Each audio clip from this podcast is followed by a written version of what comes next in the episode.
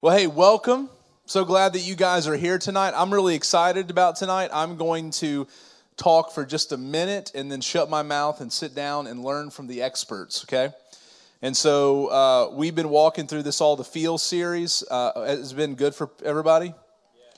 I know for some of you, this it's a lot of really heavy content, and uh, I'm just a pastor and theologian and so for me, I'm just teaching you kind of what the Bible says, trying to give you some practical wisdom and advice. But tonight, I'm really excited because I think you're going to get a lot more of hands on practical wisdom from uh, two very intelligent and uh, skilled counselors. Okay, so we have the privilege tonight to learn from uh, two of my favorite counselors. Uh, they don't actually counsel me, just so, but uh, Kerrah Fabacher and uh, Christi Hagans. Both of them, yeah. If you don't know, uh, if you don't know them, you need to get to know them. Um, both of them graduated from uh, New Orleans Seminary with uh, master's degrees in uh, counseling. Uh, Kerrah's a licensed professional counselor, and Christi just told us that on Friday she's going to become a licensed professional counselor, which is, yeah, that's big, right? Is that a pay increase? Oh, yeah. Oh, yes. Yes. And so uh, we're really excited about that. I want to pray and then uh, jump into uh, tonight's content. I want to give them as much time as possible. I do want to let you know we've got this number on the screen right here. And uh, tonight, from about uh, for about ten to fifteen minutes, we're going to try and do some Q and A. Okay, and so as you're listening, if you have any questions, anything that comes through your mind about maybe a situation or something general or something that they say, uh, feel free to text in your question to that number. And I'm going to field some of those questions, and hopefully, we'll have some time uh, to answer those as we go. And so, write that number down if you don't have it. We'll put it up later, but write it down and uh, we'll get started. Okay? Well, we will take a bathroom break later, so if you're like, you don't want to get up, it's too exciting. Uh, just wait halfway through. We'll take that bathroom break. Okay? Let me pray. Once you ladies come on up, I'll get out of your way and we'll pray. They're going to tag team, so who knows what's going to happen up here tonight. Let's pray before it gets out of control. Father, we love you. We thank you for tonight. Thank you for um, just this opportunity that we have. I'm excited to um, to serve and be a part of a church that has um, gifted teachers and gifted counselors. And I pray that tonight uh, we can learn, all of us, a lot um, from what Kerrah and Christi have learned and what they've experienced. And uh, ultimately, Father, what your Holy Spirit wants to teach us. And so tonight I pray for us that this is not just a mind dump where we just learn a bunch of stuff but as we learn it, Father, that you would begin to help us find ways in our lives to actually apply it and use it in our lives. And so help us tonight to listen to you. We pray for, uh, for Kerrah and Christi, God, that you would use them to speak to us. We love you and we thank you. It's in Jesus' name we pray. Amen. All right, so quick, a little more introduction. Um, he mentioned that we are both counselors. Um, I'll just give you a little bit about where my counseling background is um, a bit, and then she'll do the same, and then we'll get started. So I currently have been working out in Luling. Um, yeah, nobody here knows what that is except Rachel. But uh, at a little nonprofit, um, and it's actually a secular nonprofit, so Sometimes I get to do Christian work and sometimes I don't, but I get a very wide range of clients out there. But I've been out there for about five years and um, haven't moved from them. so that's where I'm at. Um, and before that, I did my internship uh, as a student at the Celebration Hope Center at that time and uh, did a lot of really cool work as well a lot of the work that I do, I work with kids and teens and adults and couples and families, you name it, right? I, when whatever the clinical director gives me, I, I do, right? Um, and I enjoy all of it, but I love to focus on people who've experienced some form of trauma. So I do a lot of work with people who've, who've been abused. So that's kind of my area of focus too. I'll, I'll let Christi tell her about hers. Yeah. Um, so practicum and internship, I, I did a lot of work down in Chalmette at a um, nonprofit there, but it also had a relationship with the juvenile detention center there. So I did a lot of um, counseling with mainly boys, but some girls that were locked up for you name it, whatever, um, all kinds of things. So that was interesting. I never thought I would do that. And um, then internship, I did some private practice at restoration counseling. And um, after graduation, I started um, work in a field called MST. It's multi-systemic therapy. I've done that for about two and a half years now, and that was mainly focusing with similar, like kids who are coming out of jail or we're preventing them from going to jail and really doing a lot of family therapy with um, their parents or their guardian. Um, so that was very stretching in a lot of ways and will will open your eyes to what really matters and what doesn't really matter.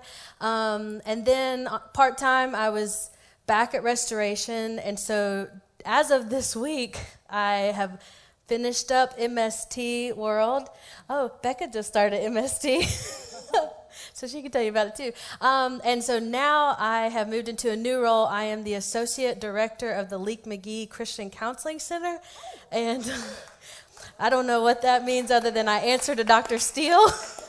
and um, and I'm still part time at Restoration Counseling. So I see individuals, couples, premarital, marital. I don't want to see kids for a long time. I've done enough of that.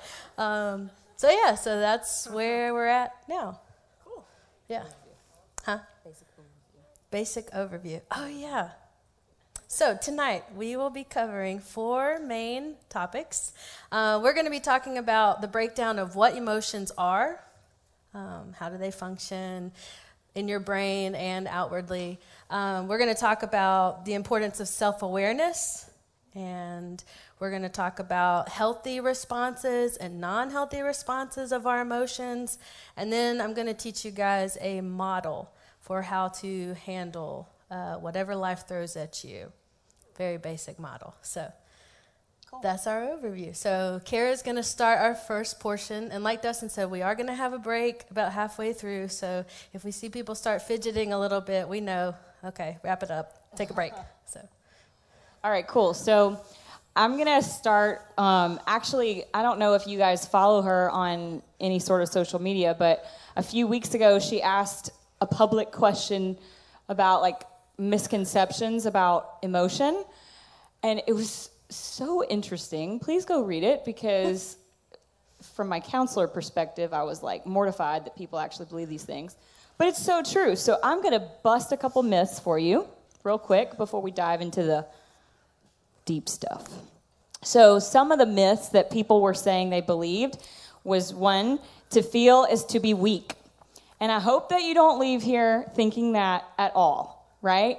One of my favorite authors, um, Brene Brown, in one of her books, The Gifts of Imperfe- Imperfection, uh, defined courage as the ability to uh, courage is the ability to speak one's mind by telling all of one's heart. Mm. And so to feel and to express it is actually really brave and very strong.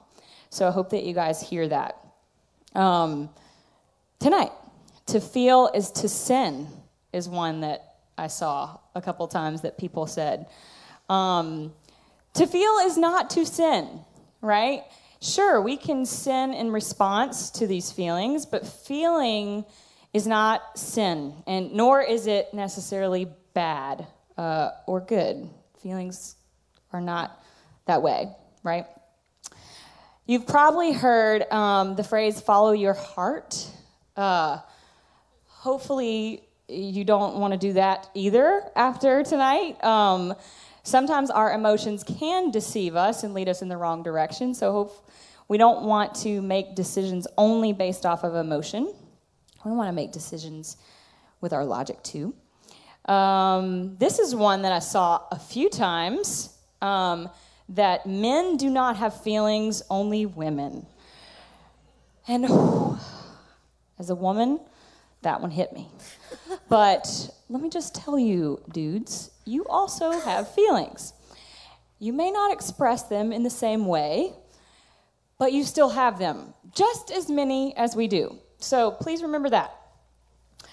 Um, and the last one I saw that what people said to feel certain things or to express them could mean that you're not some super holy, amazing Christian. Like the super holy, amazing people don't really do that, right? We're going to debunk all those. Um, just get ready. Okay? All right, so what I'm going to talk about first is just some basic fundamentals of emotions. Christi and I were trying to put this together, and we were like, maybe do people even know what an emotion is? Um, it's it can be a very vague concept, I think, to talk about. So I'm going to talk a little bit about where some definitions of this, and uh, and we'll kind of explain what emotions are. The word origin, Dustin probably likes this one, even though it's not a biblical word origin. It's from a Latin word meaning to move or to stir, to stir up. And so you'll see you'll see that as we talk about emotion, how that comes up. Um, God created, and you've probably heard this multiple times through this series, but God created us in His image, which includes pe- being a people who feel. Um, the animal kingdom experiences emotion. You guys probably know that. I've got the most anxious dog on the planet, okay? He feels anxiety. However, human beings are able to do so many more complex things with their emotions. Um, and they're able to process them, they're able to express them in different ways, right? And so you see that part of the imago Dei, that we're created in the image of God. You see the way that our emotions are very complex. And if you grab one of those feeling wheels, you're probably thinking, what? There are so many different feelings, and there's a bunch of them that aren't even on there. That just is a reminder to you of how complex our emotions are. And it's a really cool thing being created in the image of God that way. Um, I found a really cool theological article about emotions as well, Dustin, that I didn't show you, but it's probably oh, it's probably okay. I'm going with it's okay. Um, and, and, and there's a lot of great content in it. And one of the things they start with when they're talking about this, any sort of idea about emotion and when we think about it we it has to begin and begin and end with god because we are created in his image so we have to start with him um, and understanding how he feels and things like that. I'm going to read this quote from that article. The capacity for emotions is designed by god as part of his divinely ordered plan. They are necessary for us to properly know and relate to god. They are designed to facilitate the fulfillment of the great commandments, loving God and loving our loving people. The properly functioning Christian soul requires passions and affections that are properly trained, that care about the things God cares about. Christian virtues and values require a mature emotional life. So, all of this is just telling you God created these things. Um, in, he created emotion. Um, we feel it because he feels it. He created it for a purpose. We'll go over some of the purposes of that too. But you see that when you have a mature emotional life, it is key to living out a mature spiritual life. They go hand in hand, and they always have to. Um, the noun from, and this is dictionary.com, don't kill me. I didn't look in Webster's or anything, but they define it this way an affectionate state of consciousness in which joy, sorrow, fear, hate, or the like, many of those feeling words, is experienced. It's distinguished from cognitive or volitional states of consciousness. That means um, your thoughts are different than your emotions and behaviors. They're all three different. We're going to go over that in a little bit too. Um, but as we talk about the word emotion tonight and how to manage them, we're really saying the same thing as feelings. That's we'll just use them interchangeably. It's any of that. Any of the feelings of joy, sorrow, fear, hate. Um, any strong agitation of the feelings by experiencing love, hate, fear, etc. Usually accompanied by certain physiological changes. So Um, that is one important thing to remember too about what are emotions. Emotions are created in such a way that they are psychosomatic. They are body, mind, and soul. Um, you will always experience some physiological thing with your emotion. They go hand in hand, they affect your, your body like that. God created them that way. Um, okay, I'm not going to read that definition. Okay, now I need the whiteboard. Can, I, can y'all see this if I come down here? Okay.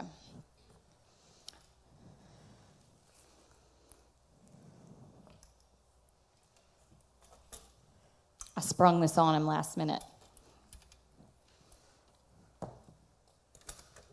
Thanks. Okay, I'm gonna draw something for you guys, just really, really simple to to tell. I know, right? to teach you a little bit about this as well. And the counselors in the room should know this. I'd be sad if you didn't know it.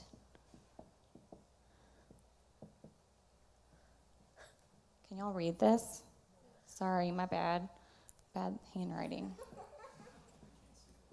Okay, I'll move it.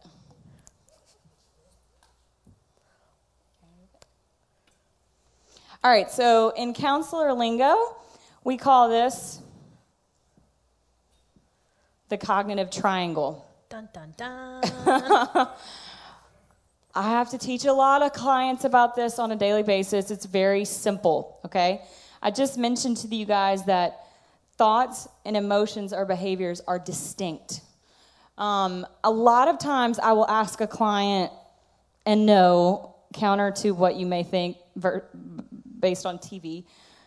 I do not only ask them how they feel all the time, but I do ask them a lot of the time uh, what's going on, how they're feeling about something nine times out of ten, if they're not super self aware, which Christi's to talk about in a little bit, they're to answer with a thought.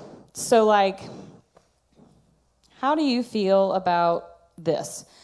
Well, I felt like maybe this person was going to say this. And I have to redirect them and go, no, that's that is a thought, right?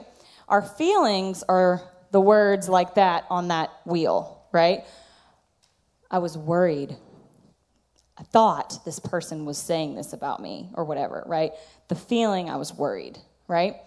The behavior is the response, right? What are you doing? How are you showing that you're worried, right?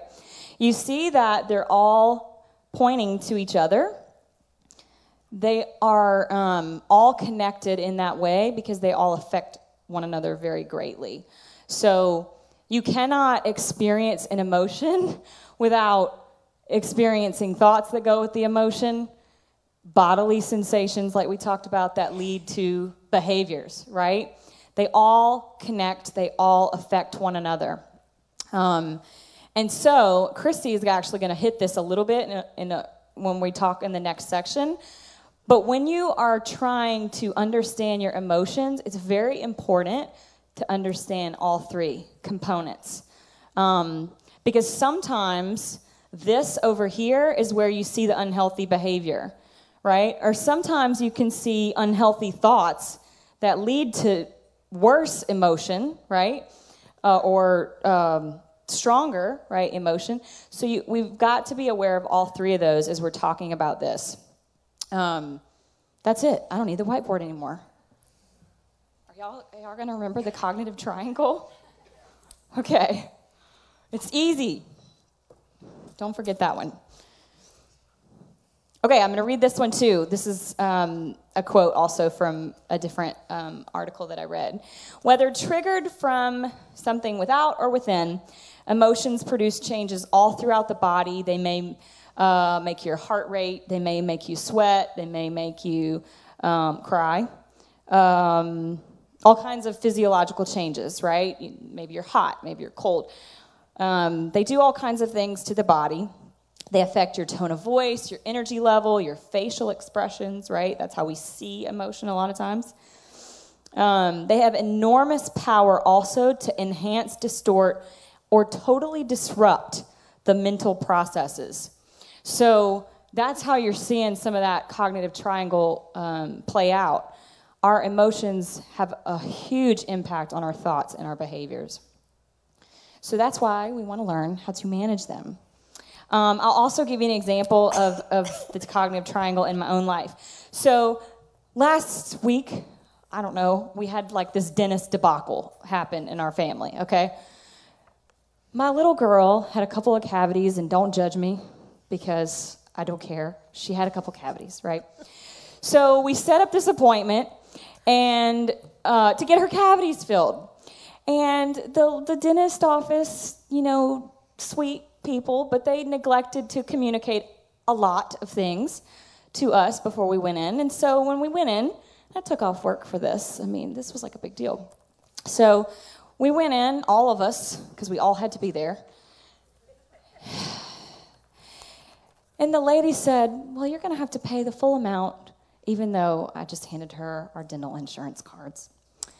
You're going to have to pay the full amount today for these cavities, and maybe they will reimburse you. And we were like, Absolutely not. and so listen, listen to how my, my cognitive triangle's going, okay?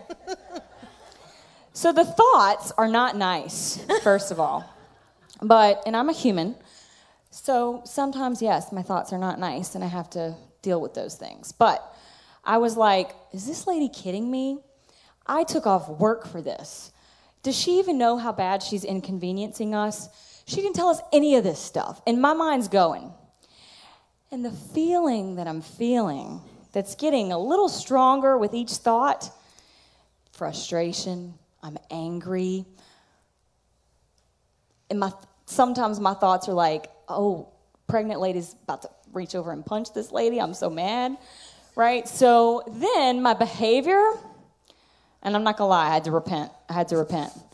My behavior was I was not very nice to this lady.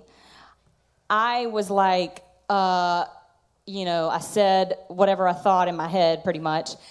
And then I stormed out uh, with my small children and B following me. And, and then, you know, Tatum's crying because she can't get her cavities filled.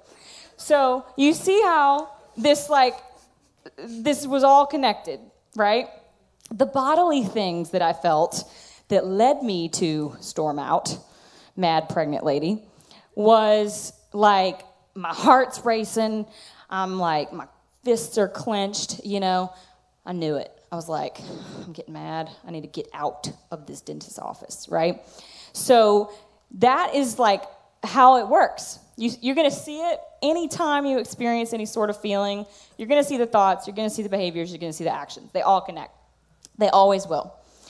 Um, okay, so what is the purpose of emotions? This is always really interesting because I think sometimes when people come in my office, they want to stop feeling a certain thing. Um, I don't want to feel this way anymore. I don't want to feel sad anymore. I don't want to feel angry anymore, right? And they want me to help fix that. Um, but I always go back and remind them look, emotions are not necessarily the bad part of this. There is a function of emotion. There is a purpose here. What is this purpose of the feelings that you have, right? Um, emotions can be responsive. Um, how are we doing on that? Okay, good. They can be responsive or they can be preparatory. Responsive emotions help us understand and identify what we are feeling so we can understand what's going on beneath the surface. Christi's going to hit that a little bit too. How do we get a little deeper? Um, but they help us understand that. Sometimes emotions will signal a need. Um, do I need rest? Do I need comfort? Do I need um, uh, play? Do I need to to do some sort of action? Do I need to set a boundary? A lot of times they they signify something that we need to do or a need that we have. Um, they also inform us, this is all emotions that are responsive here. They inform us of what we value and hold dear. So, um, we had another debacle where our homeowner that we bought our house from didn't up his termite contract. And so, guess whose job it is? It is ours to up the termite contract. And we were a little angry about that, right? Because it's, you know, expensive. So the anger I felt, okay, well, that anger, um, it's telling me that I value my home. I don't want termites to hurt my home, right? Or maybe days that I'm sad because I can't hang out with my kids. I got to go to work. Um, that just shows the sadness shows that I value family and time with them, right? Sometimes the emotions will uh, show you what you're valuing, what you hold dear. Um, it could be anxious about a test, maybe because you, you value education and you want to make good grades, right? It could be anything like that. Um, the preparatory uh, function of emotion emotions send action signals to muscles and organs of the body to prepare us to do something. Remember, the, the origin of the word is to move. Um, that's the where it came from. So a lot of times the emotions, that's what they're doing. They're getting us ready for action, um, some some form of action. Here are some examples: anger. Uh, it can compel us to action. For example, some of the biggest organizations in the world uh, that are helping people, right, or even small things, sometimes it starts with anger, like well, I hate human trafficking. I'm going to do something about it, right? Mm-hmm. I hate inequality. I'm going to do something about it. A lot of times that anger is there and it sparks action. Mm-hmm. Um, in a good way, it can do that, right? Fear. Sometimes we have a fear or anxiety there to help us get something done. Maybe you're a procrastinator and you have a lot of anxiety when something is due. The anxiety is there to help you get it done, right? Um, or the fear could be, oh, this is a dangerous situation. I need to exit, right? It could be that too. I don't know if you guys have been reading the blogs that the counselors have been writing, but um, I've been enjoying reading them. Um, but I shared a story in my fear blog about uh, this exact same thing when I was approached by a pit bull off of a leash and a strong man in the dark in Lakeview alone.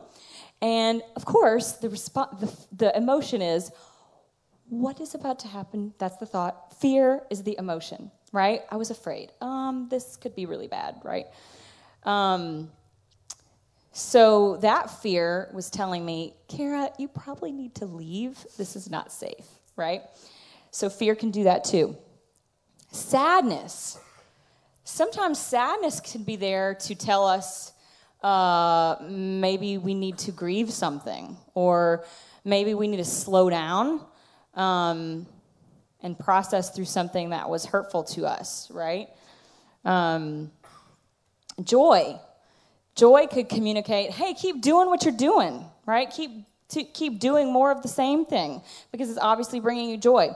Guilt uh, could be there to help us make amends or solve some issue. Uh, love, which can be an emotion and can be, can be other things too. Um, maybe it's there to remind us to care for someone, nurture someone, something like that. Um, emotions also in this um, preparatory, is that what I said? Preparatory? They can also communicate to others. This, they can communicate how we feel, what we think, what we need. It brings people together in empathy. Um, so that's another thing that they do as well. So, what are the different emotions? We pulled this out and we wanted you guys to have it because um, a lot of times counselors will send these home. Um, and if you need to pay attention to your emotion a little more, um, we give these to people so that they can see what some of them are, right? There's a ton of emotions on here. Um, and you can look through those. They're, I like this feeling wheel because it's categorized with very basic emotions to very complex um, out in the back. And they, they have them where, like, they're in families of emotion. Um, and sometimes I think one of the myths I shared with you earlier people will say, oh, well, anger is a bad emotion. I don't need to feel that one. Or happiness is a good one. That's the one I need to feel, right? There is no good or bad emotion. uh, negative, positive. No. Like we're try to get that out of your head because remember, all emotions are God created and God experienced at some point, right? Um, so the good and the bad thing, we just need to throw it out. So we're going to use the language comfortable emotions versus uncomfortable emotions, right? Comfortable emotions, happiness, joy, peace, right? Any of those like sweet butterfly feeling ones. The uncomfortable ones are the ones that are evident, right? Fear, anger, you know, all of those kind of things, right? Bitterness, um, that kind of stuff. Those are uncomfortable. We use that language because the comfortable ones aren't, they feel good to feel that. You know, we like to feel those things. Those are the fun, pretty ones, right? But the uncomfortable ones, yeah, make us squirm a little bit. And I think the uncomfortable ones are actually the ones we tend to avoid the most. Um, and we'll, we'll talk about that too. But now, some people who are very dependent on their uncomfortable emotions, that's what they've lived with their whole lives, they actually have a hard time with the comfortable ones and feeling them. So I could go both ways. But the ones that are uncomfortable are usually the ones we're avoiding. Um, I'm going to read this one too from the, the article toward a theology of emotion. The fact is, there are no damaging or destructive emotions per se. Our emotional makeup is totally from God. All emotions of which He made us capable are constructive when used properly. All emotions, however, can become destructive when we fail to express them in harmony with biblical limitations and structures, right? So, no good and bad emotion, but yes, they can get destructive if we let them, right? I use this analogy a lot with my clients. I'm like, okay, well, do you want to be driving or do you want your emotions to be driving? And, you know, they just stare at me. Well, I think I think I want to be driving, right? I'm like, yes, that's the answer, right? So you don't want your emotions driving. Um, because they will, remember, follow your heart is sometimes not the right thing to do. Sometimes they will lead you in the wrong direction, right? Um, and so it's not a bad thing to have them in the seat, right? It's not a bad thing to experience them. But if they're dictating all that you do and all that you say, you will notice that your, your actions will uh, show, and they will sometimes be very negative things. So um, they can be very destructive. And we're going to talk about also tonight well, how do we make them productive and not destructive? How can we make them constructive? Um, okay, so that's just the fundamental stuff about what are emotions, what are their purpose, what are the different feelings that we feel. Christi is about to get into more self awareness and how we do that. How's everybody doing? We okay? Do I need to stretch or anything? You okay? No? Okay. Well, we're going to keep going. All right, we're about to get real. Everybody got everybody ready to get a little real? Okay, I might make you a little uncomfortable with this piece, so, uh, I, and I'm okay with that. So if you don't know me, I say what I want to say. Y'all might have to bleep something out of the recording. I'm just kidding. I'll be on my best behavior. Um, so I'm talking about self awareness, and that's really just a fancy way to say paying attention to yourself. Okay, um, and and honestly, I, I'm surprised at how many of us don't do that well.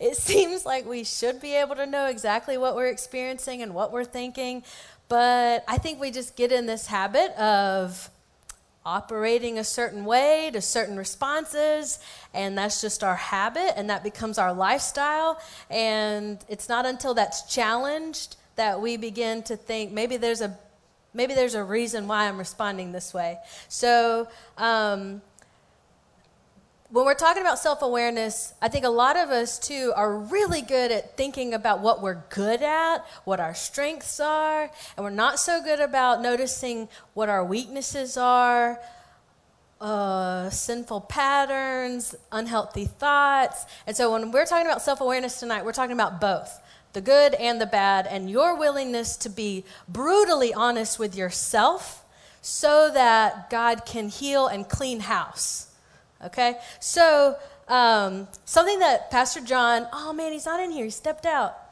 Tell Pastor John I gave him credit wherever he's at. Um, he talked about this in his anger sermon. He said, You can't fix what you don't face. And I was like, Oh, I'm stealing that for my topic. but it's true.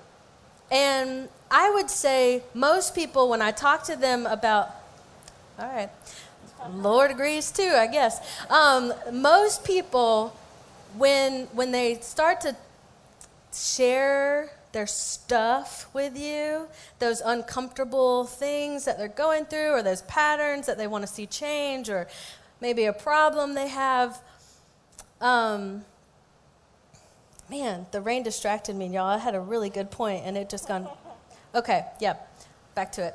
Um, when you start talking about people about their stuff, when you say, well, why, maybe it sounds like you should go talk to somebody professionally about that, they immediately retract everything they said. They're like, it's not that bad. And they start to gloss over it. And I think it's because we're really uncomfortable with talking and digging up the ugly stuff that's just taken root way down. Because if we just keep it covered up and we just bury it, it doesn't exist, right?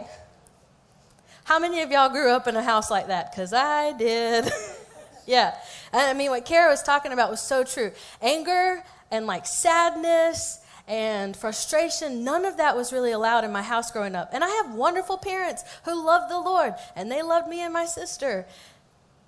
They taught me that I should just be happy all the time. I never saw healthy conflict. I mean, I never saw them fight, so I thought nobody fights if they love each other.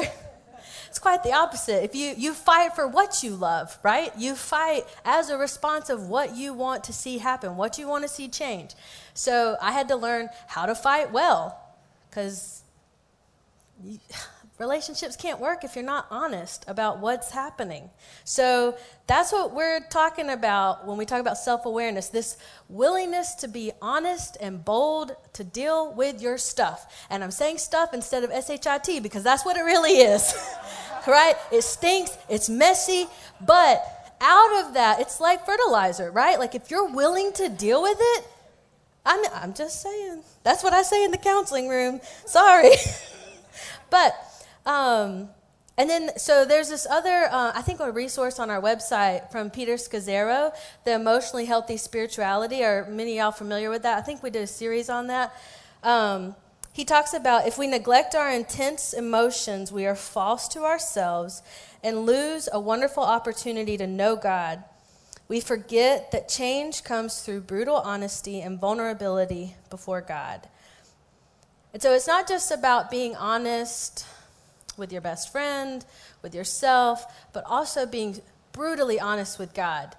And I'm going to talk a little bit about that later on in our response piece, but it's just like God's big enough to handle your stuff, okay? Like, and, and even the really difficult questions or your difficult concerns, He's big enough to handle it. So He wants us to deal with it so that we can be the type of people that He can use as well. So we're losing that if we're not willing to deal with our stuff.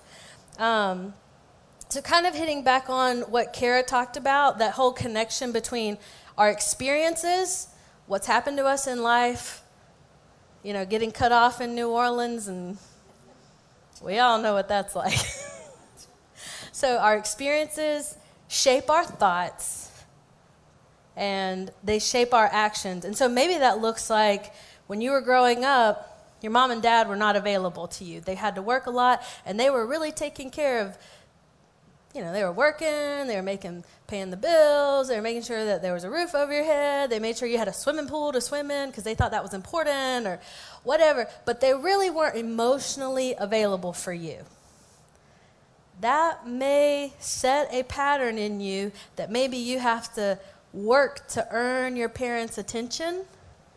And then later on in life, what that looks like is with your friendships, with your dating relationships, with your spouse. That's going to look like I've got to work to earn my partners, my friends, my spouse's time and affection and love. You see how that connects?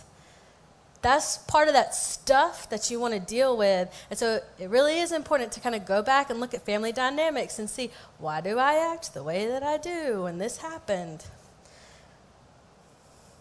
And so it's it's important that anytime we have sort of a a thought I'm going to say just a thought. If you have a thought, because thoughts, actions start from thoughts, right? Like, normally, unless you just really react quickly. But normally we have a thought and a feeling. So when something happens and we recognize that we're having an unhealthy thought that might, I don't, mm, it could negatively impact somebody else or negatively impact ourselves, we need to slow our roll. We need to, s- to stop, drop, and roll. You know what I mean? Like, we got to stop before we react and we hurt somebody or we hurt ourselves. So, one of the ways that you can do that is through Socratic questioning. It's just a really fancy term. I don't know where it came from. I married a philosopher. I'm not the philosopher. I'm not really a. Anyway, it's just a fancy term that asks yourself very honest questions like how, why, how often, those sorts of things. Some of those would be like, oh, and we have a resource available on the website. Oh, it's right there. Y'all, I didn't even know it was there. okay. Thank you, Chris. You the man. So these are Socratic questions for. Oh, okay. Everybody can see it. Good. Um, so I'm not going to read those to you because you can read it. So those are Socratic questions. It's really good to ask yourself when you're having a very uncomfortable, mad, upset, whatever type of response to something, and you're really trying to figure out why am I responding this way? If you don't have one of these, you can just ask yourself some of those same questions like what, how, how often, is there fact here? Is there, is there, what's the evidence that supports this? What's the evidence that doesn't support this? That sort of thing. But in order to do that, you have to be willing to take the time to do that. And we're really good at keeping ourselves busy, especially when we're uncomfortable and we don't want to deal with something. And you know, we have this thing called a phone, and it makes it really easy just to avoid responsibility, uh, self care, um, dealing with conflict in relationships. And so you can't do the Socratic questioning and figure out what's wrong with you if you're not taking the time to do that. And taking the time to do that with other friends as well, or maybe your spouse, or maybe your best friend, or maybe your sister, whoever it is that you know they're healthy enough to kind of walk through that with you, and they're not going to judge you for it because they know you're a human and they know that you got stuff and you're trying to deal with your stuff. But, ooh, spit zone. Sorry. Um, but somebody that you can trust. And we're going to walk through having healthy boundaries in order to know who you can trust with that and who you shouldn't trust with your stuff. Um, you should make it a habit of taking the time to, to ask yourself these tough questions and just really exploring why did I respond that way? Why did I feel the need to show off like that? Why did I? Am I feeling insecure? I mean, that's un, that's uncomfortable. Nobody wants to admit those things, but you can't grow from it if you don't acknowledge it. Um, making a habit to sit in the feelings of anger, fear, sadness. None of those are things that we want to deal with. But allowing yourself to sit in that and invite God to be a part of that with you. Invite friends to be a part of that with you. Um, having a healthy awareness of your weaknesses, your failures, and your mistakes. And I don't mean like to self loathe, but being able to recognize I'm not good at this. Find something else that you're good at. I messed up in this area. Okay, acknowledge it. Don't don't cover it up. Deal with it. We're all grown-ups here. So those are all kind of like in within yourself. Right? Those are all how you can be self-aware with just you.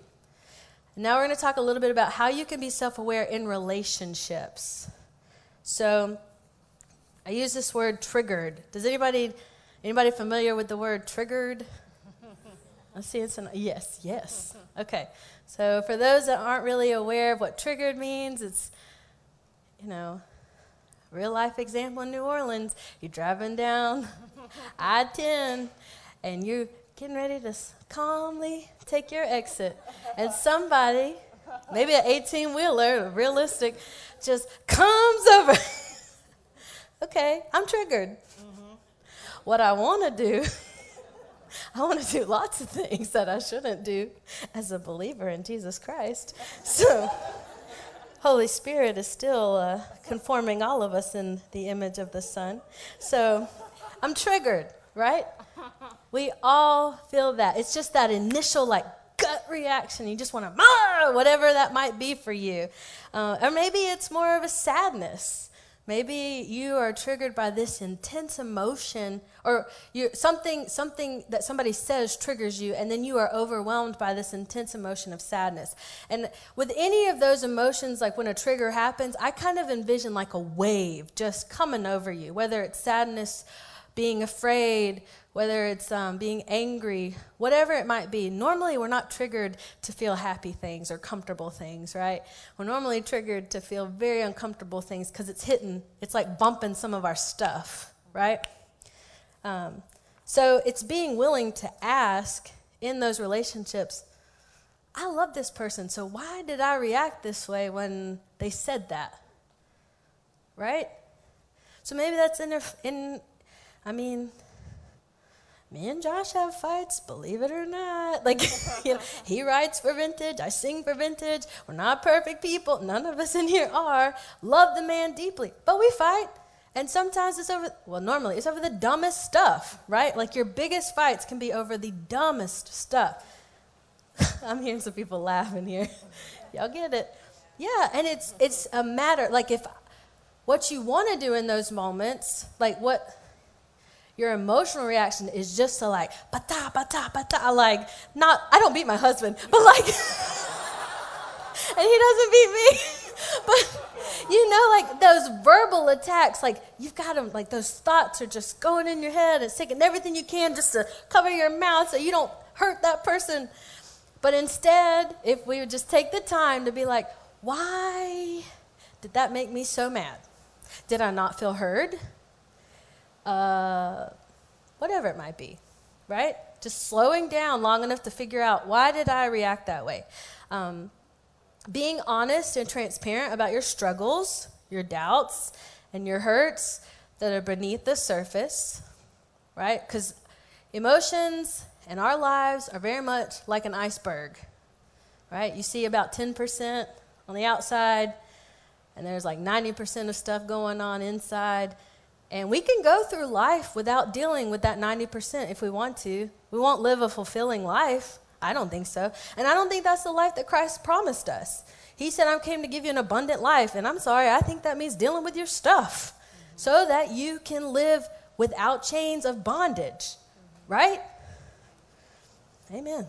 Um, this, oh man, this is a good one. So, be honest about what type of friend you are. This is a really difficult, uh, I think, point to be honest with yourself about because I know, I guess, like a few years after being in the counseling program, I realized that I talk a lot. Go figure. Um, and sometimes I, I have a bad habit of not listening well to friends when they're sharing, I don't know, we're just talking. And if I'm not careful, I'm the one doing all the talking. And I had to, like, I've had to apologize to friends before saying, I'm sorry, I haven't been a good friend. I've been talking a lot, and I, I haven't really asked you very much, and I haven't listened well. And so, you know, be honest with yourself. Are you an overbearing friend? Are you only calling your friends when you've got stuff you need to deal with because you're always in a crisis? You know, are you a controlling friend? You better not be hanging out with anybody else. You're my BFF.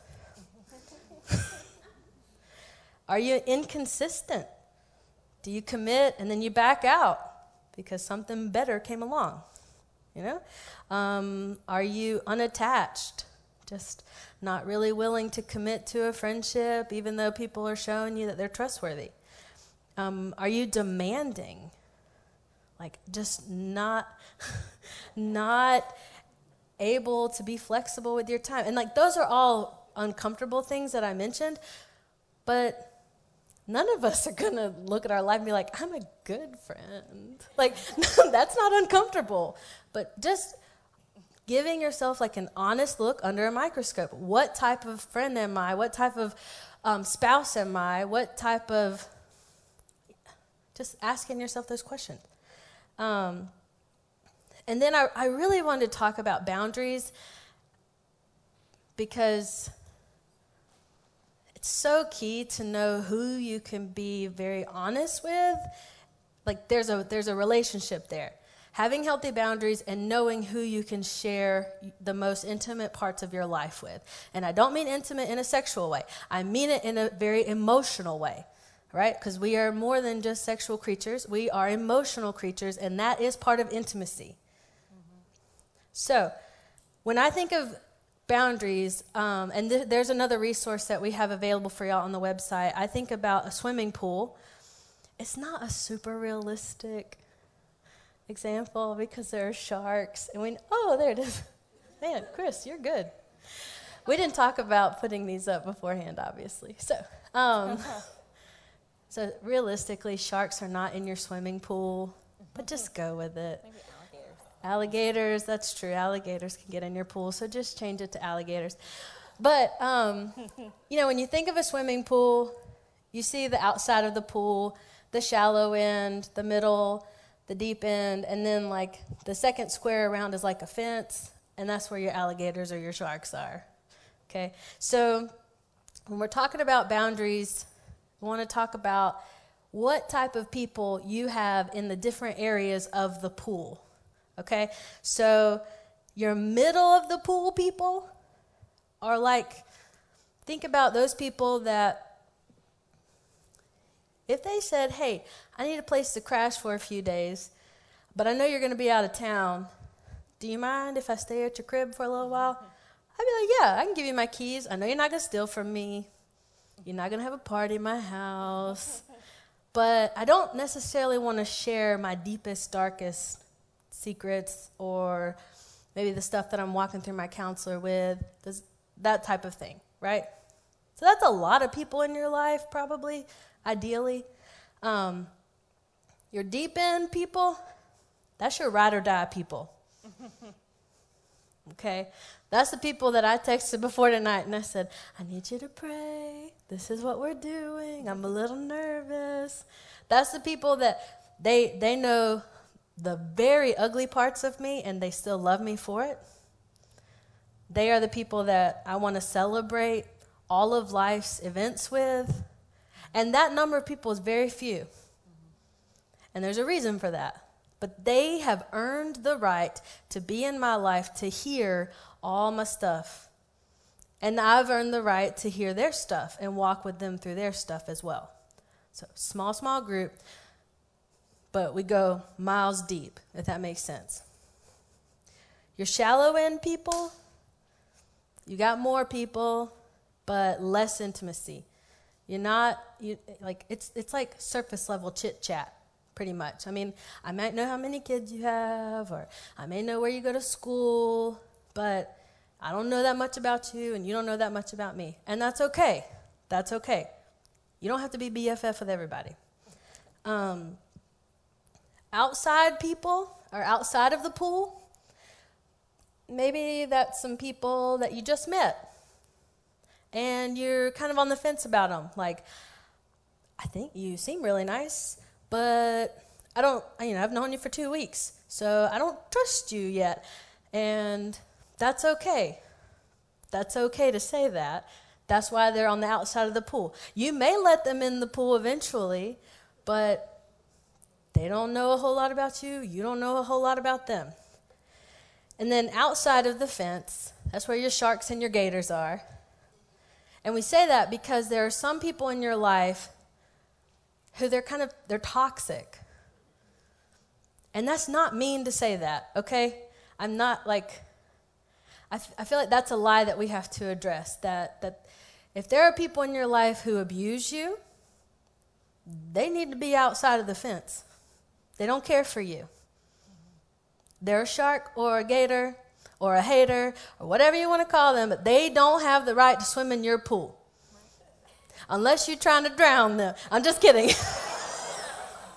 I'm just kidding. I am not a proponent of murder. Man, I talked about beating up people, murdering people. My, my anger's coming out. No. But, and maybe, maybe the people outside of the fence were, were at one point, most likely they were a part of your pool and they were probably in the deep end. That's why they got so close to you to begin with to hurt you. Right? I heard a lot of mm, so that that that's yeah. And so you know, we, we really have to take care of paying attention of who we're letting in so that we can protect ourselves and protect our families as well. So, um, and I think the, the last thing before we take a break, there seems to be this correlation between the more self aware you become of your own stuff and the impact that it has on you, on your friends, on your family, the more you want to have better boundaries with people because you recognize the importance of who you can trust and who you shouldn't. And that's a, that's a good thing. You can't trust everybody. And that's not a bad, that's not a sinful way of thinking. Like, I don't want us to go like full swing the other end of the pendulum where you just can't trust anybody. But there's this good balance. And, and maybe, maybe that looks like for you, if you got to figure that out, take the resource home and write out some people that are in each section of that diagram for you. Kind of make it, you know, where, make it more real for you. So, um, all right, so that is the end of our second installment. So, why don't we take a 10 minute break, five minute break? What you want, Dustin? 10 minute break? And we're going to start with or without you. So, what? On the dot. So it's 7:34 right now. At 8:30, 7:30. Shoot, 7:44. We're gonna start back. okay, just to um, kind of piggyback a little bit about like what Christi was talking about. You know, her main point in being self-aware is to just realize, um, you know, when you feel a certain thing, what you're feeling, why is it there, and who you can share it with is is really where you know she wanted you to see that's what that was. And and part of what she was sharing is learning how to deal with it in a healthy way. What I'm about to talk about uh, is a little bit um, just some basic ways that we deal with emotions in unhealthy and healthy ways, and how we can deal with them in more healthy ways. One thing that I said, you know, earlier is that yeah, sure, emotions are created by God. But you also see, hey, okay, I was just making sure that wasn't up there. Yet, it's not. you also see that um, emotions are greatly affected by the fall. Um, Dustin has mentioned this a couple of times. Um, the fall, meaning when sin entered the world uh, in Genesis 3. Our emotions are God created and can be very productive in the kingdom, right? We said that at the beginning. They can bring us closer to God. They can bring us closer to people. They can help us understand what we need, what we're going through, all these things, right? They can deal, help us deal with stuff. But emotions are also affected by the fall. Um, I'm going to read this, uh, this quote. Our emotions are no longer naturally oriented in such a way that they contribute to honoring, loving, and obeying God. Instead, our emotions have become self serving, our affections idolatrous, and our passion is for our own glory rather than His. We tend to seek happiness that cannot last, delight in evil, fear that which God forbids, become angry when we should be patient, grieve hopelessly, and hate that which is good. Depravity means that our emotions are wrongly oriented. That's from that article about theology of emotion. So, what that means is, and how we see that play out. And in the counseling room, we see this in very extreme ways in cases of uh, mental illness, depression, anxiety, and bipolar, and all those types of things. Right? We see how these things are great, greatly affected. Um, but just on a daily basis in your own life, um, it's really important as you are being self aware and you're sharing your things uh, with the Lord and you're sharing with people, you've got to see okay, the emotions that I'm feeling are not good or bad, but what am I doing with these things, right? Uh, what kind of thoughts am I having uh, about these things? Um, because that is when the sin creeps in, right? Is in is in the thoughts and in the behaviors, right, that you see that are associated with the emotions, and um, our responses and our thoughts are not always God honoring or truthful or you know helpful, right? Um, a lot of times when you see uh, you know, people will come in and I'll ask them, hey, what brings you to counseling? And a lot of times they'll say something very surfacey like, um, well, my anger's become a problem. Okay, what's wrong? What you, what's happening with your anger? Well, I'm yelling a lot, maybe punching things, breaking things, right? They're expressing like the behavior that's the problem, right? Um, if we all take a step back and look at what we're feeling, and how we're responding to it, we're all human beings, and I guarantee you're going to find some unhealthy patterns in your own life. Um, my clients are appalled to think, oh, you're a counselor and you still struggle with this? Yes, man, I'm a human being. Like, I storm out of dentist's office. Like, I am a human being. My responses are not always the right responses either. I know what to do, I just don't always do it, kind of like Paul said, right? And that's when sin comes in, you know? But when you're thinking about this, you've got to be aware of what am I doing that is unhealthy. Um, and we're gonna, and I'm gonna help you think of some practical, healthier responses, right? Now, one thing about this list that I'm gonna give you is that these things differ with different emotions. So, your responses in anger may be very different than your responses in grief or sadness or happiness, right? Um, hopefully, your responses to anger aren't the same as your ones in happiness. Um, so these things differ, and they're going to differ from person to person. So, like, what I do when I'm angry may not be what you do, right? Um, cool. We don't all want to respond the same way because the world would be chaos, right? But I think that you have to remember that as you're looking through this list, every every emotion is different and our responses are going to be different too. So here's a few unhealthy responses. This is how you see it affected by the fall, right? Um, the first one is avoidance or just denial. This is the easiest one, right? We just go, I'm going to stick this on the shelf and just pretend it's not there, right? I don't want to feel this way, so I'm just going to busy myself. Like Christi said, we just get really, really busy, and we just decide, uh, I'm not going to. I'm not going to think about that one. And sometimes um, in the church, we think that our service, our like busying ourselves for service for God, is a great way to be like, well, this is how I'm choosing joy instead of anger or whatever. That's a form of avoidance, right?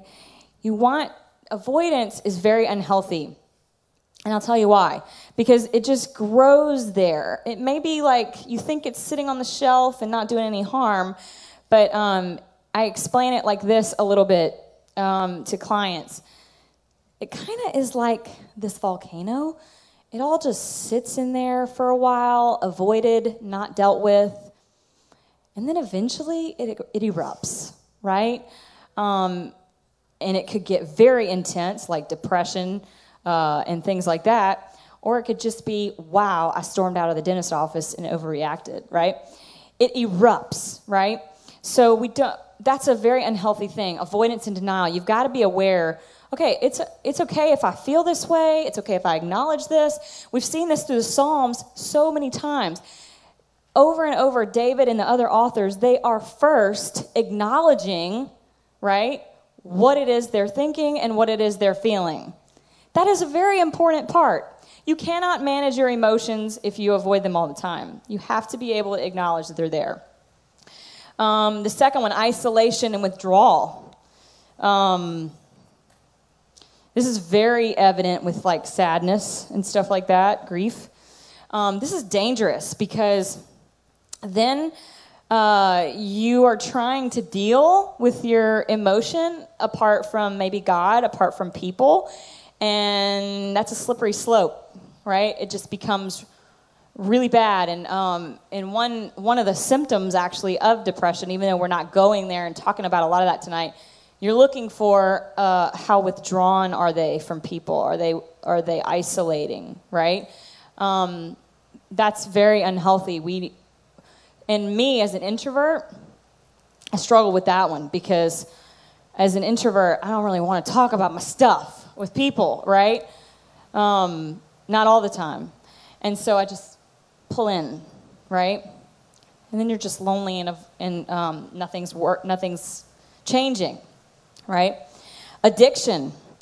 This could be substances, alcohol, drugs, prescription drugs, uh, sex, gambling. You could be addicted to food, right?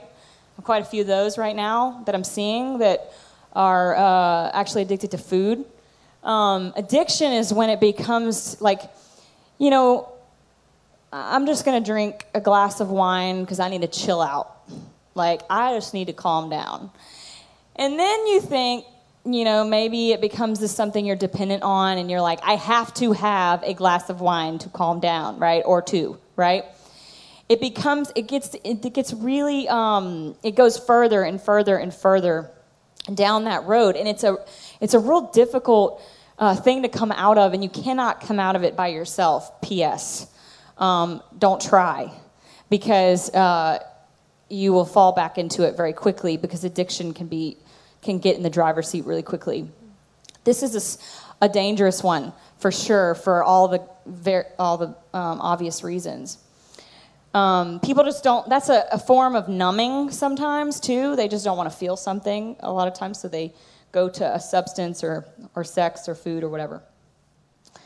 Aggression uh, this could be physical aggression, like in anger, throwing things, punching holes in walls, hurting people. Hopefully, we're not doing that. Um, or it could be aggression in words.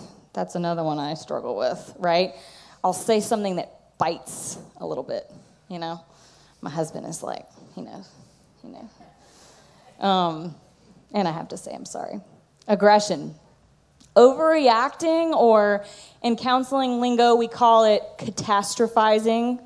Jen's nodding. She's proud of me for saying that big word. She's a counselor too.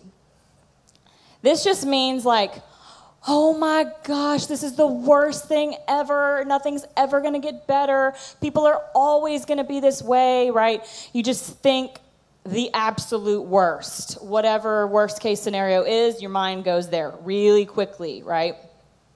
That's a negative response. Impulsivity. This is like acting. You, I think you said something about this earlier, but impulsivity is acting really quickly out of emotion uh, and not slowing down. Like you said, slow in your roll. Christi said, "I'm not cool enough to say that." I'm pregnant. I'm a pregnant lady. I can't say slow your roll. Um, but yeah, that you're not slowing down enough. You're just reacting really fast, right? Um, impulsivity is also really dangerous, as you could probably guess, for a whole lot of reasons. Because, oh, I'm angry. Oh, I'm just to do this real quick. Christi, sweet Christian Christi, did not do what she wanted to do to the 18 wheeler. But I was driving the other day and said driver next to me did do what they wanted to do out of anger. And it, I was like, oh, no, he did not just flip me off. Like, he made a really impulsive choice, right? He didn't think before he acted. We do this all the time. We make really impulsive decisions. Um, that's very unhealthy. You, you could hurt yourself, you could hurt someone else with your words uh, with your actions, right? Self loathing or self mutilation. These two are not the same, but self loathing is pretty much like uh, just really being hard on yourself. Oh, I reacted like this again. I suck. I'm the worst person ever, right? I'll never get this right. No one's ever going to be my friend because I keep doing this, right? You just get in this really self loathing. Um, and this one, this one, a lot of times people um, try to deal with by themselves because they're very uncomfortable telling someone else that they actually feel those things about themselves. Um, but in your deep end, you got to have people that you can even say that to. I'm kind of in this place where I'm hating myself right now. Self mutilation is self harm. And you guys may be thinking, okay, no, only teenagers self harm. Mm-hmm. No, that is not true. Um, adults do that and children. So, self harming could be all kinds of things. I mean, I am not going to go through that list, but anything that you're physically doing to hurt yourself. Beav and I watched this ridiculous movie on Netflix one time. I'm not, I don't even know what it was called because it was a waste of two and a half hours. But the, the kid had experienced grief, okay? He's a teenager. And his form of self mutilation was running. And so he ran until he hurt, bleeding and hurt, like, like all kinds of pain. And so that's actually a form of self mutilation too. So there's so many different forms of this. Um, if you guys see that in somebody else's life, you need to make sure you're helping them get help because that's also a slippery slope. Mm-hmm. Addiction as well. If you see that around you, don't don't ignore it.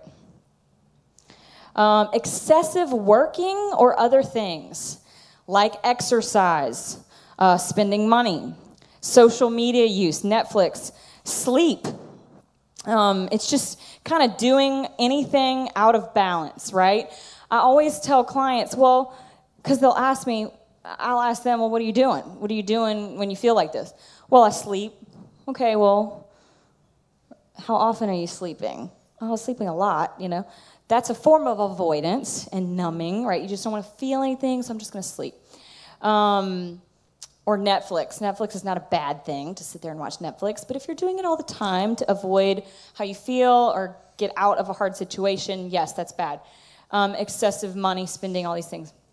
Uh, some people will overwork to uh, to respond to something. Again, that's all unhealthy. Self blame, a little bit. That's a little bit of self loathing. Oh, this is all my fault or other blame. Another word for this, big word, Jen's gonna be proud of me again, is overgeneralizing. So we just think, oh, if this happened to me, then it's always gonna happen to me. All these people are gonna always treat me this way. Mm-hmm. Or, and you can do that with yourself too. Oh, I screwed up. I'm, I'm gonna keep screwing up. I'm always gonna screw up. Everything's bad. Uh, this one is intense. Uh, obviously, it can get to the place of suicide or uh, even hurting others. I didn't mention that, um, but it actually is a reality in our culture. So some people get mad enough and really hurt others. Uh, some people are in such a place where they hurt themselves to this point, right? So um, there are probably so many more that we could list unhealthy ways uh, that we respond to our emotions. The important thing is when you look at it, not that you're like, wow, I'm terrible, I do these things, right? That's not the point. The point is for you to just realize it and be willing to work on it. And if you feel like you need help with it, getting help with it, right?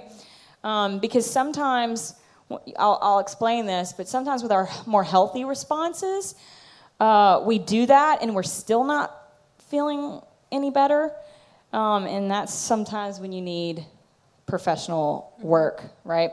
So, more healthy responses. We'll go through these kind of quick. How do we have a mature emotional life? How do we have a God honoring emotional life? What does that mean? How can our emotions be redeemed? If they are affected by the fall, well, then how can they be redeemed? And part of that is in our control, right? There are things that we can do. Um, that are better responses, right? But the first and the most important thing is prayer. Um, praying the Psalms, uh, if you don't know what to pray, praying scripture, uh, reading it so that you know what to pray, right? Um, but, but being gut wrenchingly honest with God, I think that's the most important part. Um, God can handle your feelings. Uh, I think Dustin said that one time. I don't know which, which week that was, but God can handle it. Even if you're telling him you're mad at him, he can handle it, right? He's big enough to handle your feelings. Um, he created them, right? So prayer is one of the most important parts of it. Um, and it is, it is sometimes for me the step that I needed for healing, you know? Uh, sometimes you need more, but prayer is really important. When I say the word meditation, you know, don't get all like, you know, I don't know if this is the right reference, but like Buddha or something. That's not what I'm talking about. Um, I'm talking about being able to quiet your mind. This is a this is an important spiritual practice. Being able to sit and quiet your mind um, and empty it and focus on um, the things that are good or, or things uh, that are true, um, things like that, right? Um, being in community. Um, if you're in community regularly, the people are going to know around you if you're not doing too well. So it's important to stay in community uh, because if you don't, you're going to get isolated, and then no one's going to know how you're actually really doing. So, being in community and being in, in community regularly. Being honest, not only, Christi said this, with God, with people. Knowing who you can be honest with is important. Relaxation skills, and I'm not going to teach you all these right now, but there is a, a resource that I put on the website, uh, like basic relaxation skills. And we teach this all the time in counseling, there's tons of them right? And a lot of times I just ask people, well, what do you do to relax? And um, they'll tell me, oh, I read, or I soak in the tub, or I work on my car, whatever, right? Do something that can relax you. Again, this is a really good one for the emotion of anger, anxiety, um, just some sort of kind of intense emotion like that.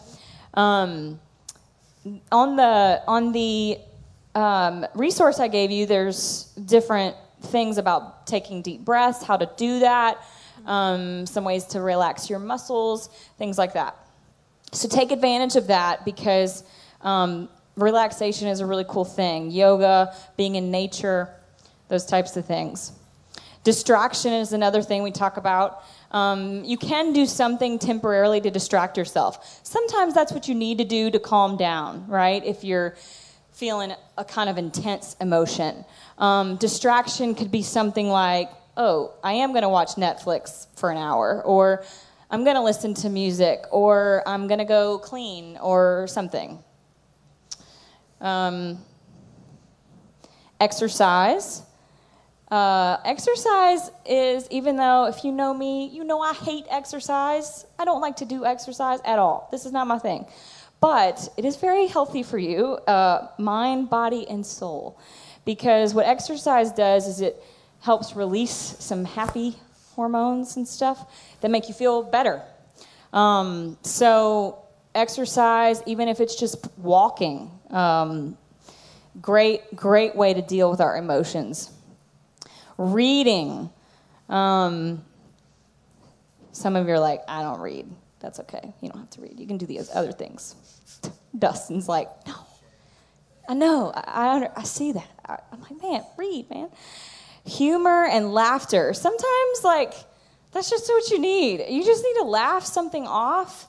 Um, that can be a form of avoidance if you're not careful, but sometimes you just gotta laugh. And I think for me, sometimes that just happens spontaneously as a mom. Like, my kids will do something ridiculous when I'm upset, and I just can't help but laugh, and it really helps me feel better resting, um, journaling.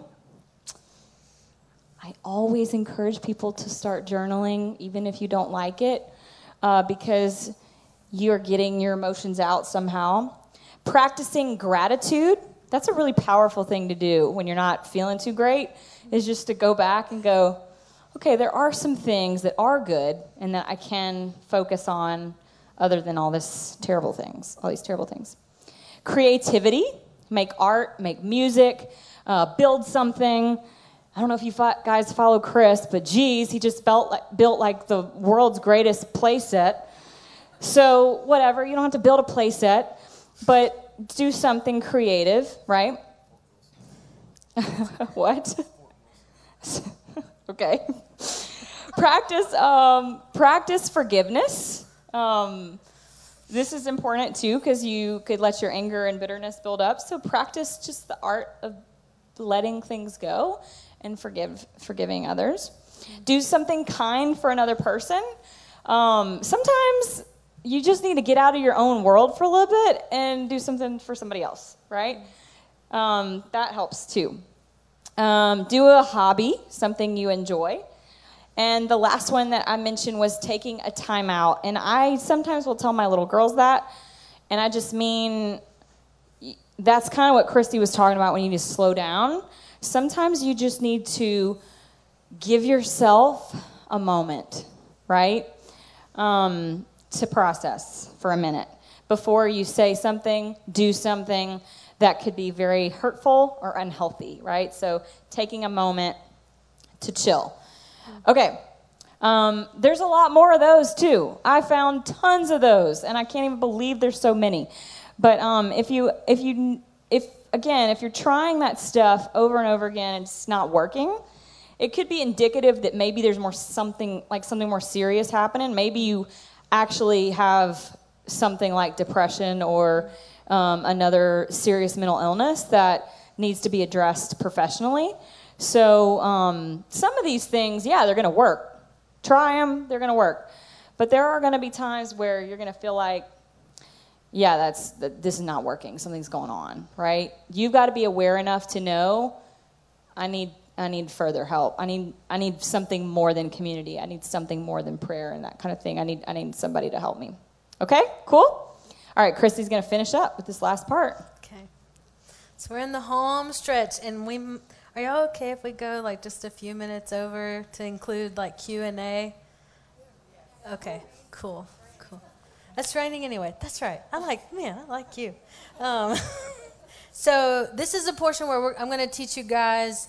Um, a biblical model. I'll give you a brief history. So this was a model that was created at like 11:30 at night in India like when Josh and I went to Asia, we were in India, and uh, we were getting ready to do a, uh, a, conference there, and I was wanting to teach um, all the ministers there, like how to handle the load of ministry and for yourself. And uh, myself and my teammate were like, we don't know what we're going to teach them. And then the Lord was like, boom, I got you. So, um, won't He do it? Amen. So, Psalm 42 was uh, the reference point of where this whole model came from.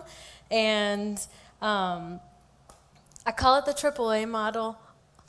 It's not because it's roadside assistance or anything like that. It's really a lame name. If you guys come up with a better one, let me know. anyway, it's acceptance. Nope. I see, it's brand new still. It's, uh, it's awareness, acceptance, and adoration. So, super creative name, right? So, just remember that. Okay, so I'm going to read um, Psalm 42, and I think it's going to be up on the screen as we go through it. And, um, you know, if you're really aware, maybe you'll be able to pinpoint where the awareness, acceptance, and adoration is in the psalm. So, um, verse 1 As a deer longs for flowing streams, so I long for you, God. I thirst for God, the living God. When can I come and appear before God? My tears have been my food day and night, while all day long people say to me, Where's your God?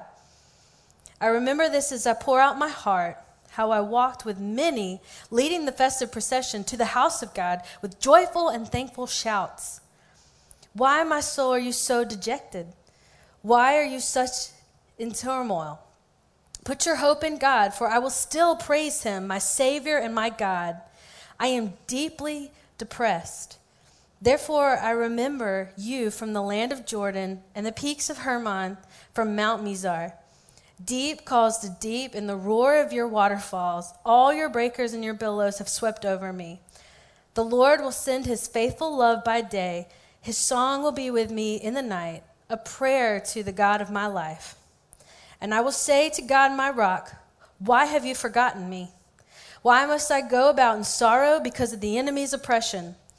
My adversaries taunt me as if crushing my bones, while all day long they say to me, Where is your God? Why, my soul, are you so dejected? Why are you in such turmoil? Put your hope in God, for I will still praise him, my Savior and my God. I don't know about you guys, but this is a psalm that it should bring a lot of hope because this is evidence that people from this time experience heart hardship and depression and questions and confusion, and they brought it to the Lord, right?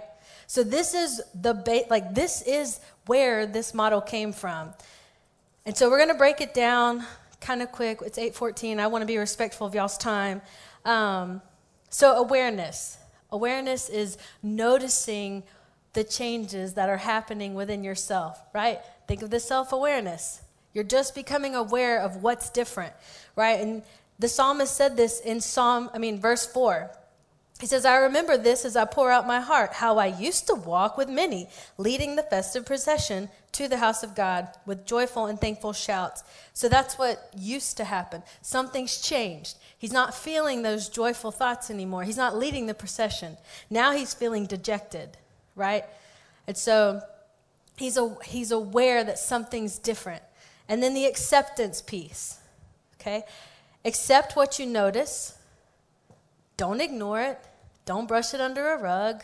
Don't pretend. Don't over spiritualize it. Gosh, we're so good at that. Don't do that. Um, verse 5 and verse 6 Why, my soul, are you so dejected? Why are you in such turmoil? And he says, I am deeply depressed. It's not a sin to feel depressed.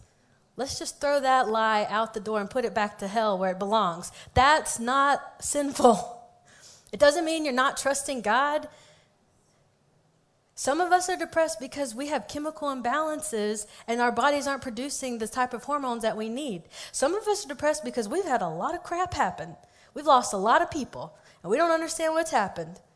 It's okay to feel sad about that. It's okay to feel down about that. It's okay to feel confused about that. Feel it. Don't deny it. And this acceptance piece, this is probably where you need to go talk to some people about it. Don't try to do it on your own. Don't turn inward and just, you know, go to Netflix or go to bed and talk like community. This is where you need to talk to people. Maybe after you've talked to people and it's still not fixing anything, it's not changing how you feel, maybe that's time to contact a pastor and then maybe contact a counselor. Because as much as we love our pastors, they're still not fully equipped to handle things like depression. And they know that. So they're going to help you. they, they're going to help guide you to a resource. So that's acceptance. Maybe it should be acceptance slash action. Okay. Then adoration. And adoration is just a really fancy term for worship God through the situation. Like, I don't feel like worshiping you right now, God. I'm in turmoil. I'm depressed. But we shouldn't be led by our feelings. Like, if the biggest takeaway you take tonight is don't be led by your feelings, your feelings are there to let you know something, but they're not, how you respond in that is not truth, right? Like, your, like, Emotions are just a message. It's like a piece of mail. It comes in the mail, it lets you know what's happening, and then you get to choose how you want to respond. So you may be feeling depressed, but you still get to choose. I will praise God through all of this. We sing this all the time. Do we mean it? Right? And verse 11 says that. Why, my soul, are you so dejected? Why are you in such turmoil?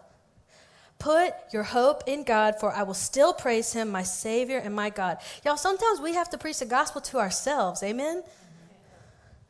Like sometimes it's hard.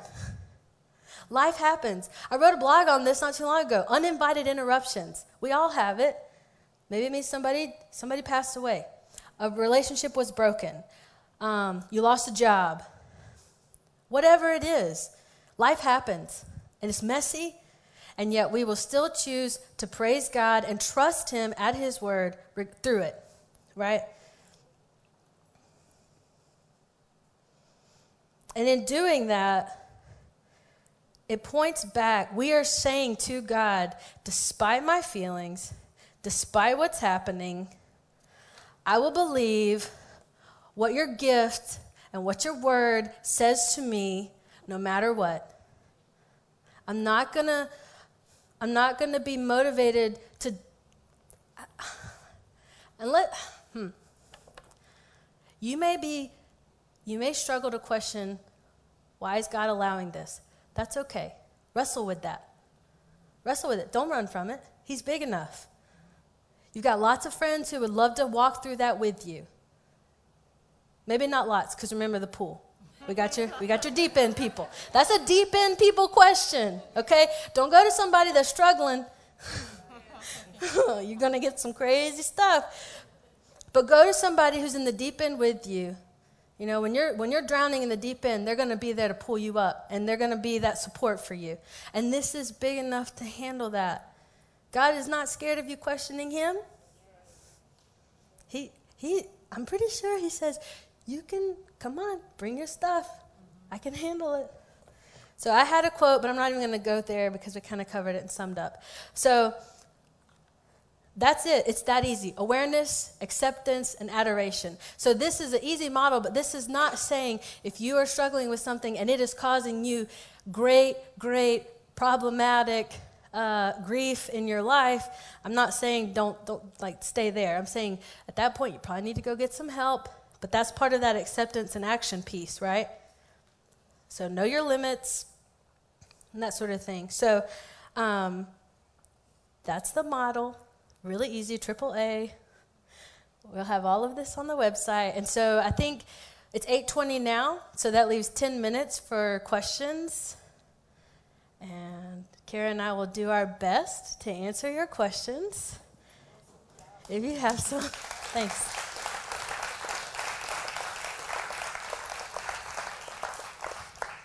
Yeah, and just a quick reminder, like if you go to that the website, we have a lot of um, things to help you be aware. We have the feeling wheel. We have a mood chart to track your mood if you need to do that. We have some relaxation skills, the Socratic questioning. We have a couple of articles about how to pray the Psalms. Um, so there's a lot of cool stuff on there for you. So take advantage of that. And um, yeah.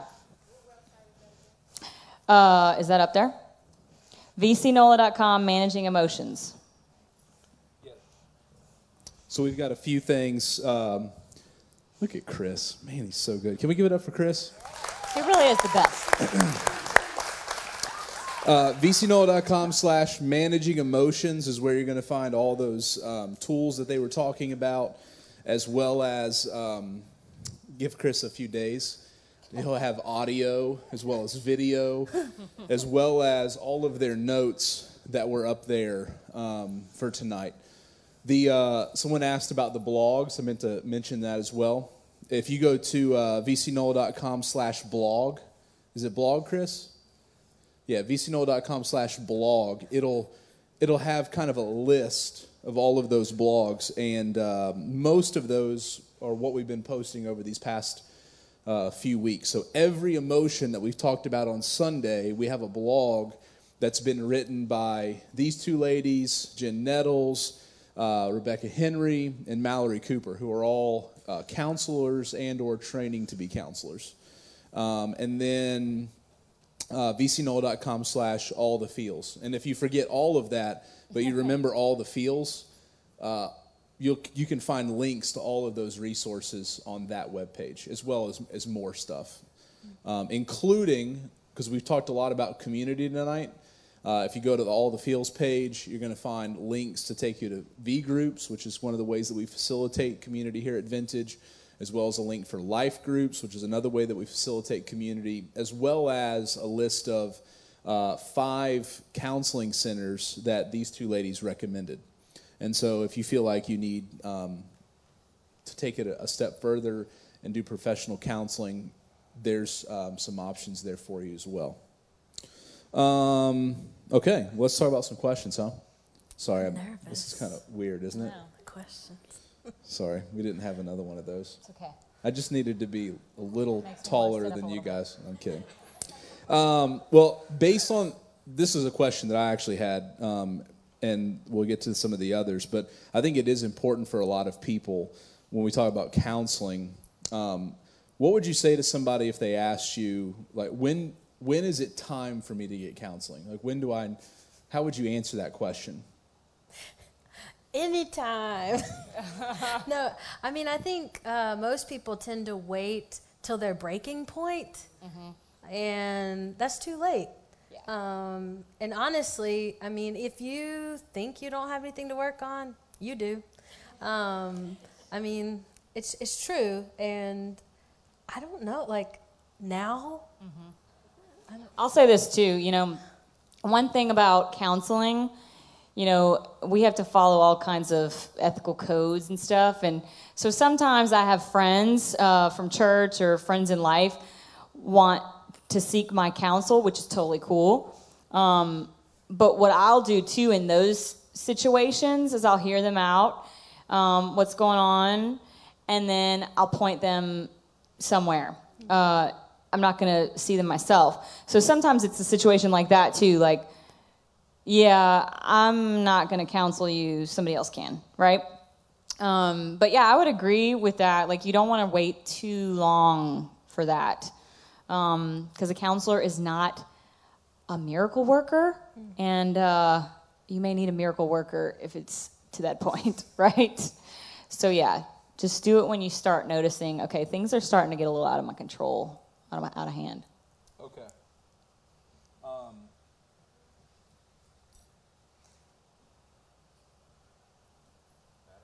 low battery. I'll talk with the two mics. Uh, that wasn't Chris's fault. It had two bars, so we can't. We just praise Chris. We can't blame Chris for everything that goes wrong. Um, so well, here's a, here's some questions about the the pool analogy. So one question: How many people uh, is too many people in the deep end? And then attached to that is what what if the stuff, as Christi calls it, is with someone in your deep end? Oh, that's a great question. You both need to go to counseling. No, no, no. I mean, if it's your spouse, you definitely Yeah, yeah, um, come. And and maybe like let's unpack it a little bit. Like if the stuff is like abuse, uh, I would highly encourage you not to take your abuser to counseling with you. So if the uh, you know if the stuff is with your spouse and they are your abuser, counseling's not going to work. It's, uh, it's like the moment you begin to be honest, you get home, your abuser takes it out on you. It's, it's not good. So maybe it's, um, you know, it's kind of tricky. Like you got to w- weave through that, like kind of. But if you're, you know, if the person that your your stuff is with is is in the deep end, and it's more like a friend, um, then I think conflict resolution, right? Um, like learning some really healthy ways to to communicate when you do this i feel this. And it's not blaming that person it's just saying i want to make you aware that i feel hurt or i feel unheard or i feel like you are owning how it impacts you um, and try like with the goal of restoring that relationship. Now to the point where they're not hearing you they're getting defensive they're moving into abusing territory. It might be time to kind of push that person to the gators. That's right. No but um, it, it's kind of a tricky situation. It just kind of depends on what's happening in the, and um, you know if whoever asks that if it is an abuse situation feel free to come talk to us. We we would love to do that. I hope that answered And I mean, the first part of that question, how many people are too many in the deep end? Like, I always give this analogy about how Jesus had the 12, and then he had like a very small inner circle of Peter, James, and John with him, it was really small. Um, those were the ones who walked with him through really hard moments and saw a lot of things that the others may have not seen. So, you know, I wouldn't say there's a number, but it needs to be a smaller number. Um, yeah, like three, four, five, which is why life groups are so are, are so small, because um, you you don't want so many people into your deep things, uh, because that that can get really messy, really quickly. Plus, it's really hard to manage. Yeah, Yes, you can't. yeah. You can't. That many close relationships. Right, you just can't. Yes. Um, okay, here's kind of a combo question. So, being in community, how are you able to recognize when someone isn't doing well? So maybe they put on a mask and they seem to be doing well, but they're really not. And then, so that question, then what should you do if you know someone in your life uh, that is going to hurt themselves or do something destructive? I'll tackle the first part of it. Um, those are heavy.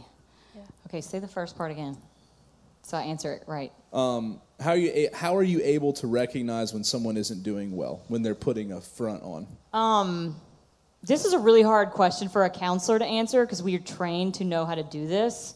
Um, so we see things a lot quicker sometimes, but I think that if you know someone well and you know their norm and what uh, where they function in a healthy way, like where they're sitting, you know how they act, you know how they um, are treating others. Um, you know how they interact with maybe family. You see that often, and this this needs to be a, a person you're fairly close to, I think. But if you see anything um, out of the norm, I think if you're close enough, please ask. Like, ask them, how are you doing? You know, I'm noticing that you haven't really been as talkative the last few times I've seen you, or I've noticed that. Um, I don't know anything, whatever it is that you notice that seems a little out of their norm. I think that's that's maybe a sign. You know, also one of those things. You know, if you if you're watching Uh, some, if you see any of those unhealthy behaviors, because a lot of times some of those health, some of those healthy behaviors people don't ever see because they're hidden, right?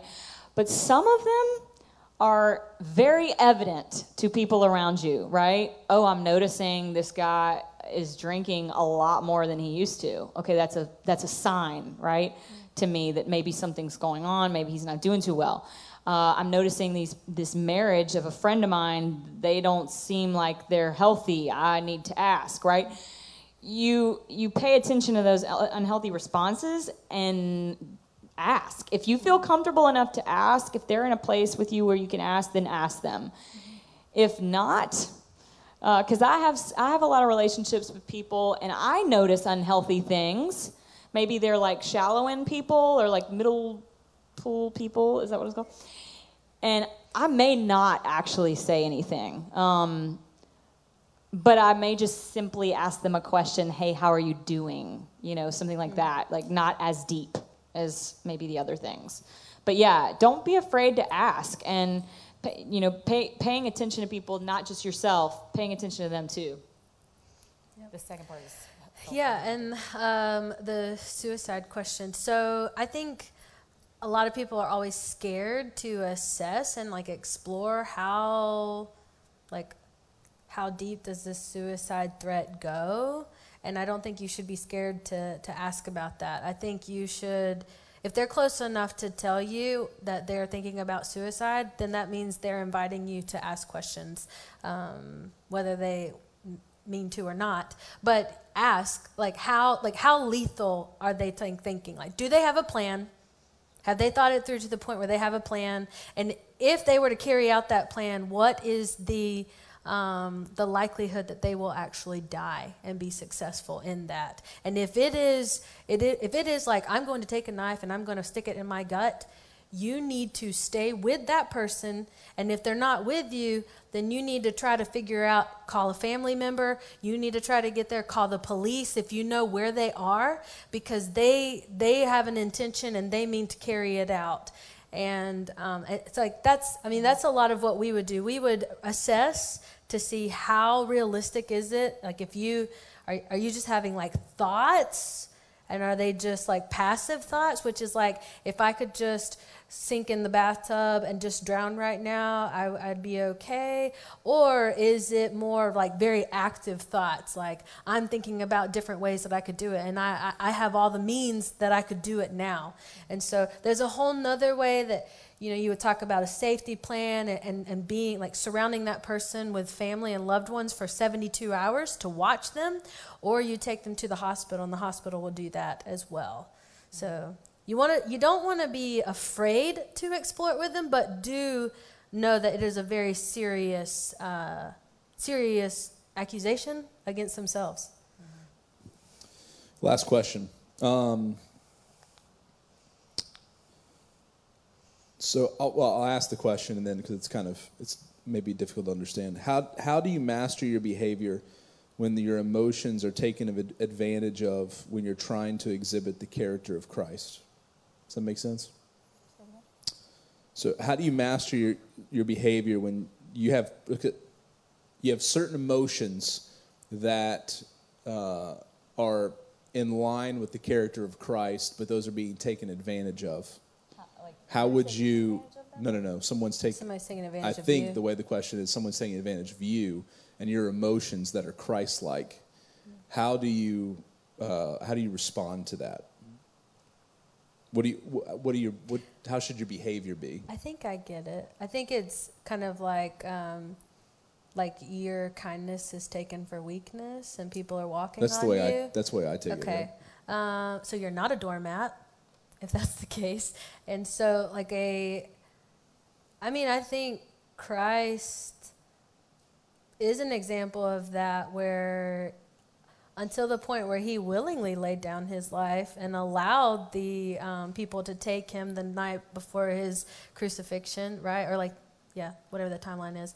Um, he he didn't seem to be a doormat. I mean, when when people were sinning, he turned up the tables in the chamber, or not the chamber, but the um, it's late in the um, temple. the temple. Thank you, Dustin. Um, but I mean, practically, I think it's that idea of having good boundaries and being able to be assertive, right? So, assertiveness is very different from aggression. Aggression is motivated by anger and power, and assertiveness is motivated by I'm a person and you're a person, and we are created in equal value and worth, and you will not treat me that way. Mm-hmm. Yeah, that's how I would answer that.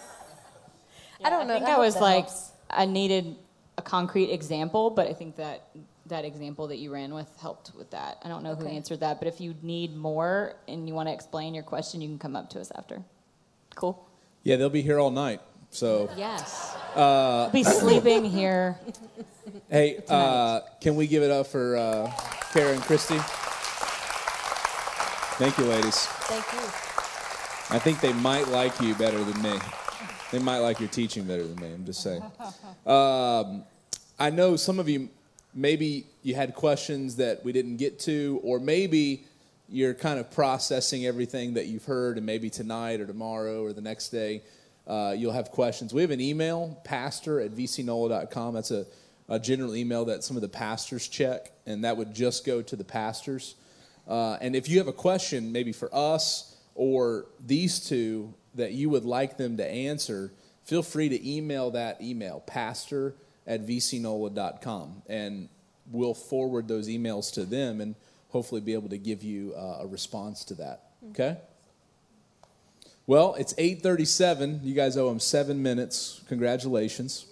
Uh, we also started like eight minutes late. That's because they got here late. Yes. Uh, thank you guys so much for being here tonight. I hope yeah. this was uh, beneficial for you. Please be here on Sunday. We are wrapping up all the feels, talking about anticipation, and so I'm really excited about it as we as we anticipate what the Lord's going to do in our life. in the life of our church in the life of our city. So I hope that uh, we'll see you guys on Sunday. Have a great night.